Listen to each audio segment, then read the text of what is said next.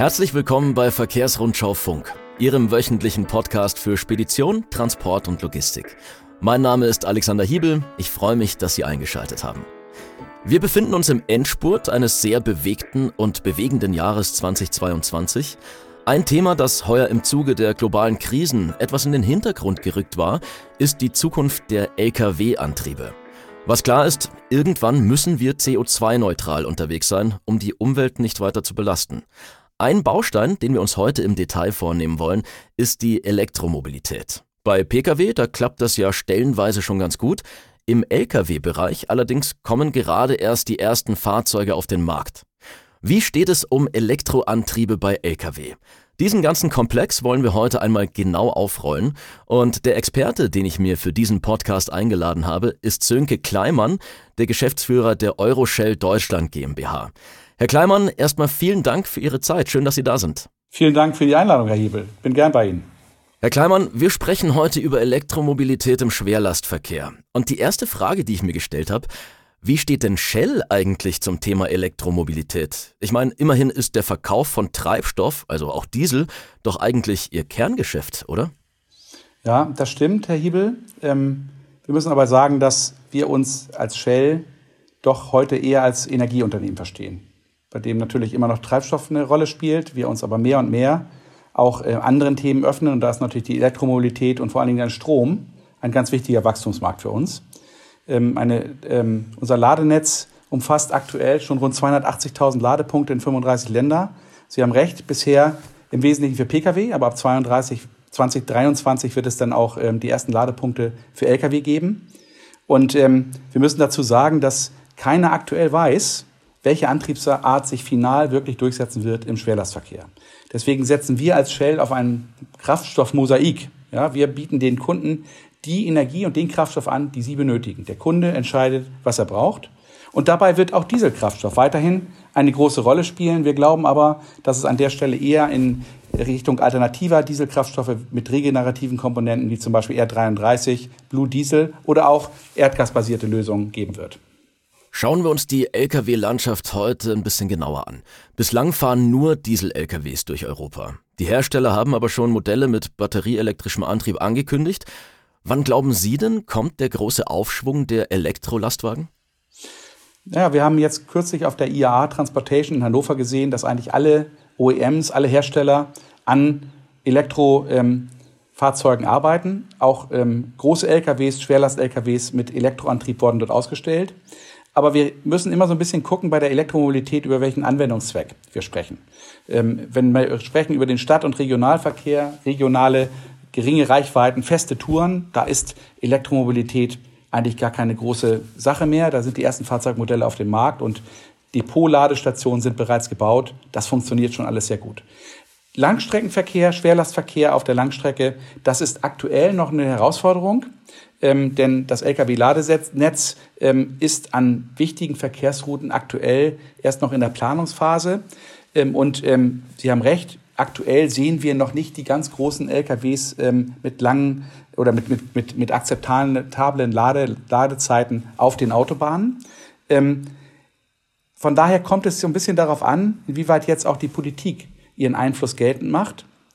Ähm, wenn es, ähm, wenn es darum geht, den, den Elektroboom sozusagen bei L K W wirklich ähm, zu zünden. Ähm, wir gucken uns jetzt sozusagen unsere eigenen Ziele in dem Sektor an und wir sagen als Shell, dass wir bis zweitausendfünfundzwanzig ein öffentliches L K W-Ladenetzwerk in Europa in Betrieb nehmen wollen. Und wir haben auch die ersten Stationen schon in Planung, die dann in zweitausenddreiundzwanzig voraussichtlich in Betrieb genommen werden sollen. Also Shell ist quasi bis zweitausendfünfundzwanzig bereit und was dann kommt, wird sich zeigen. So ist das. Ja, man muss natürlich ein Stück weit auch, auch ähm, ich will nicht sagen ins Risiko gehen, aber man muss sich die Entwicklung angucken. Und wir glauben an das Thema Elektromobilität, auch im Schwerlastverkehrsbereich. Und wir arbeiten jetzt ganz konkret daran, unser Netz entsprechend zu ertüchtigen und eben auch entsprechende Charger an den Stationen aufzustellen. Ein großer Punkt ist ja auch einfach, dass das alles wahnsinnig kostenintensiv ist. Aktuell kosten die E-L K W das drei- bis fünffache eines vergleichbaren Diesels. Die Bundesregierung hat für die Deckung der Zusatzkosten ein Förderprogramm aufgesetzt, das in diesem Jahr aber lediglich ein einziges Mal für wenige Wochen abrufbar war. Braucht es denn an dieser Stelle vielleicht ein, eine stärkere Förderung seitens der Politik? Naja, wir müssen sehen, dass der Schwerlastverkehr auf der Straße praktisch alles bewegt, was unsere moderne Gesellschaft täglich braucht. Alles, was wir täglich benutzen, ist mindestens einmal irgendwo auf der Straße transportiert worden. Über lange Strecken, kurze Strecken, Nahversorgung, städtischer, ländlicher Raum. Ähm, für, für, die, für die Wirtschaft spielt die Versorgung auf der Straße eine wesentliche Rolle. Gleichzeitig müssen wir sagen, dass ähm, die Fahrzeuge, die transportieren, für rund neun Prozent der weltweiten C O zwei Emissionen verantwortlich sind.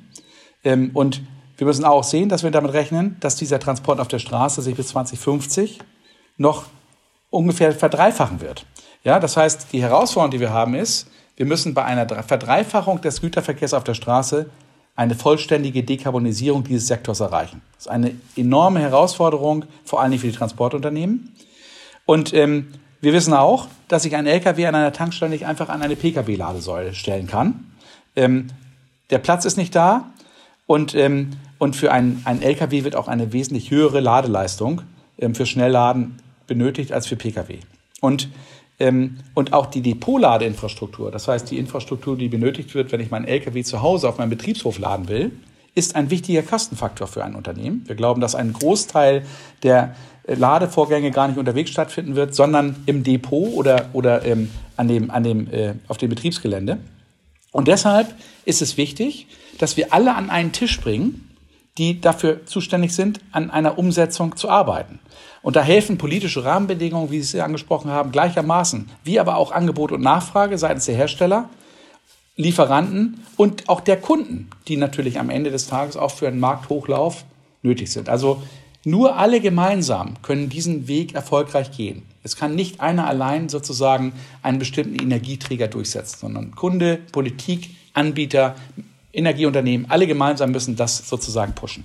Erklärt sich von selbst, dass das keine leichte Aufgabe sein wird. Was denken Sie denn, wann werden in Europa mehr Elektro-L K W zugelassen sein als Dieselfahrzeuge? Naja, wir haben ja anfangs schon gesagt, dass wir von einem ähm, Energiemosaik ausgehen.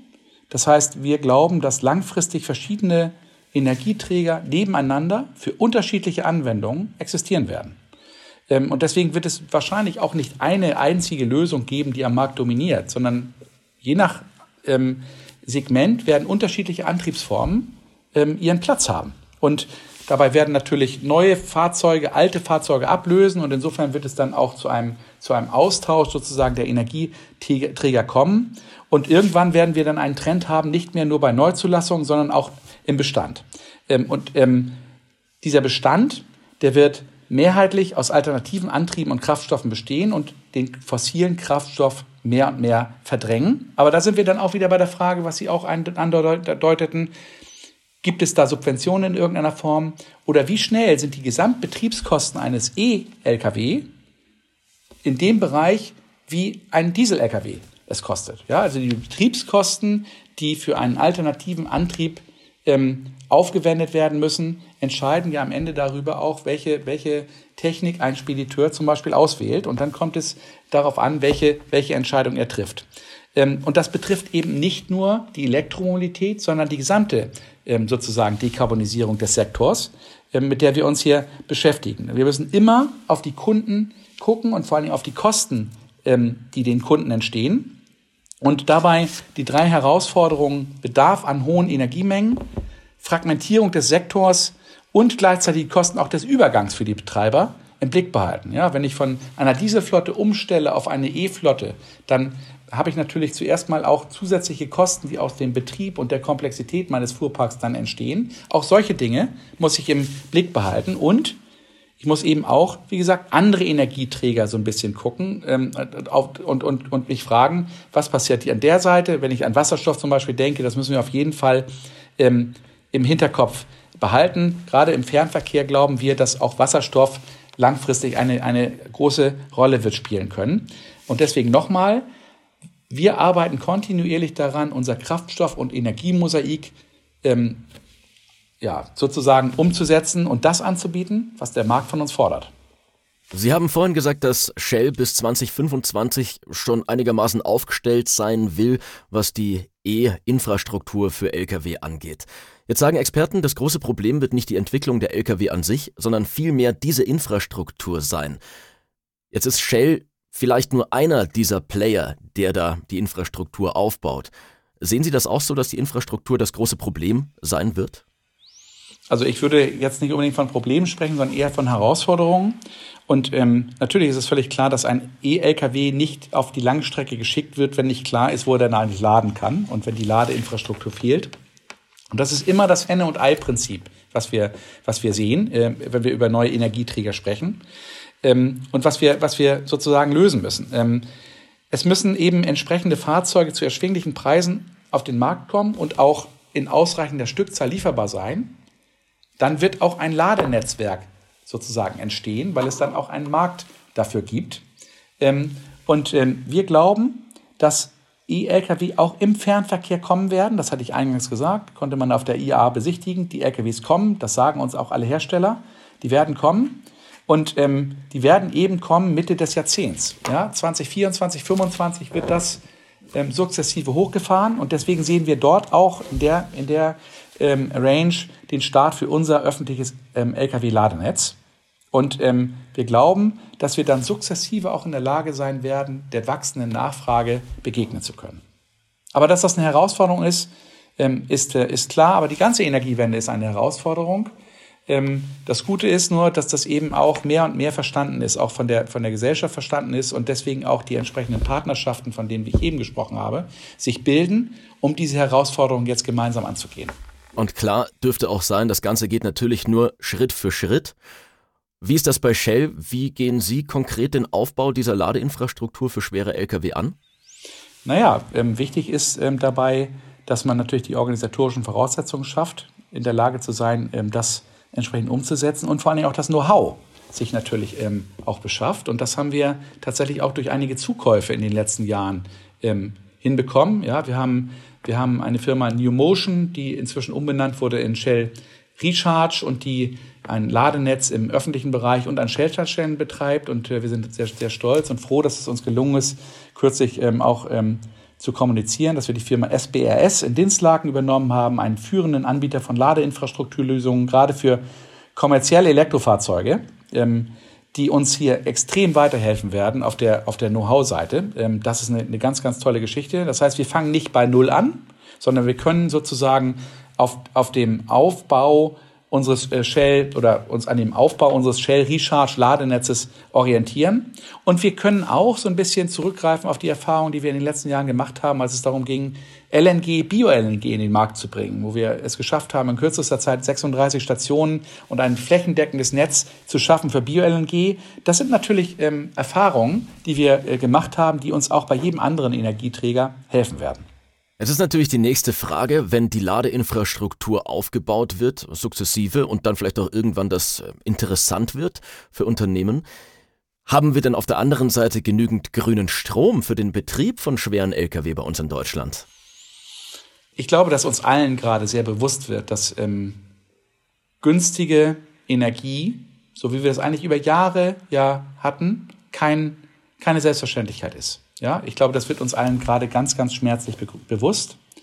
Ähm, und nicht nur deshalb ist es wichtig, dass wir in Deutschland zunehmende oder ein, ein, ein, ein, zunehmende Kapazität schaffen müssen, um Strom zu produzieren und vor allen Dingen Strom zu produzieren aus Sonne und Wind. Ja, das heißt, ich glaube, es ist unstrittig, wir brauchen mehr Strom und wir brauchen mehr sauberen Strom. Und, ähm, und das eben so schnell wie möglich. Ich glaube, das ist ähm, komplett unstrittig. Und ähm, um das zu erreichen, müssen wir eben diese, an diesen Stromquellen ähm, arbeiten und nicht nur in Deutschland arbeiten, sondern wir als Shell betreiben diesbezüglich schon, schon verschiedene Projekte, auch in Amerika, in anderen europäischen Ländern und in Asien. Ja, es muss darum gehen, saubere Energie zu erzeugen und die eben verfügbar zu machen. Wir müssen aber auch sagen, dass im Vergleich zum Strom für Elektro-Pkw der, der zusätzliche benötigte Strom aus erneuerbaren Quellen für batterieelektrische L K W vergleichsweise überschaubar sein wird, weil die Flotte natürlich insgesamt geringer ist als die, als die Pkw-Flotte. Zuletzt noch eine Frage, die auch mit Elektro-L K W zu tun hat. Auch brennstoffzellenbetriebene Fahrzeuge zählen ja zu den E-L K W. Sie gewinnen den Strom nur an Bord mit Hilfe von Wasserstoff.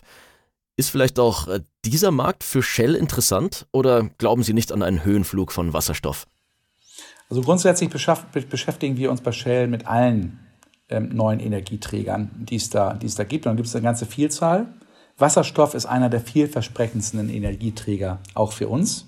Wir glauben, dass wasserstoffbetriebene Lkw ein sehr großes Potenzial haben, um die Energiewende im Transportsektor voranzutreiben. Und wir wollen auch in dem Markt ein führender Anbieter werden. Und deswegen haben wir ähm, im Rahmen des Next Mobility Accelerator ähm, mit der Firma Maya Corduletsch, das ist ein, ein Mineralhändler von uns, mit dem wir seit vielen Jahren zusammenarbeiten, und der Firma Paul Nutzfahrzeuge im vergangenen Jahr ähm, den ersten mittelschweren Brennstoffzellen-Lkw vorgestellt.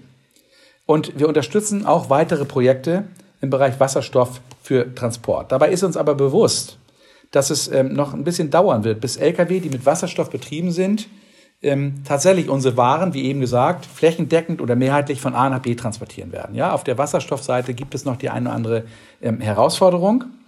Und deswegen müssen wir eben alle Möglichkeiten ähm, am Schopfe packen, die uns dem Ziel Netto-Null-Emissionen näher bringen. Ja, wir, wie eben gesagt, wir priorisieren nicht zwischen Elektro- und Wasserstoff. In welchem Verhältnis die Technologien am Ende des Tages eingesetzt werden, das wird der Markt uns zeigen. Aber wir müssen sicherstellen, dass genau dieser Übergangspfad von fossilen Energie, Energien zu erneuerbaren Energien beschleunigt wird. Und wir möchten daran aktiv teilnehmen und mitgestalten. Denn das ist ein wesentlicher Teil unserer Powering Progress-Strategie, bis zwanzig fünfzig ein Netto-Null-Emissionsunternehmen zu werden. Bis zwanzig fünfzig ein Netto-Null-Emissionsunternehmen. Und der richtige Energiemix soll eine Lösung dazu sein. Das ist vielleicht auch das Stichwort. Wird alles irgendwann eine zentrale Rolle spielen, was wie verteilt wird?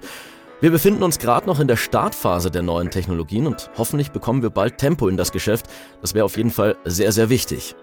Herr Kleimann, das war's von mir. Vielen Dank, dass Sie sich heute Zeit für uns genommen haben. Ich danke nochmal für die Einladung, Herr Hiebel. Vielen, vielen Dank für das Gespräch. Und dann gibt's wie immer noch den Hinweis auf die nächste Folge unseres Podcasts. Kommenden Donnerstag, den fünfzehnten zwölften wird die erscheinen.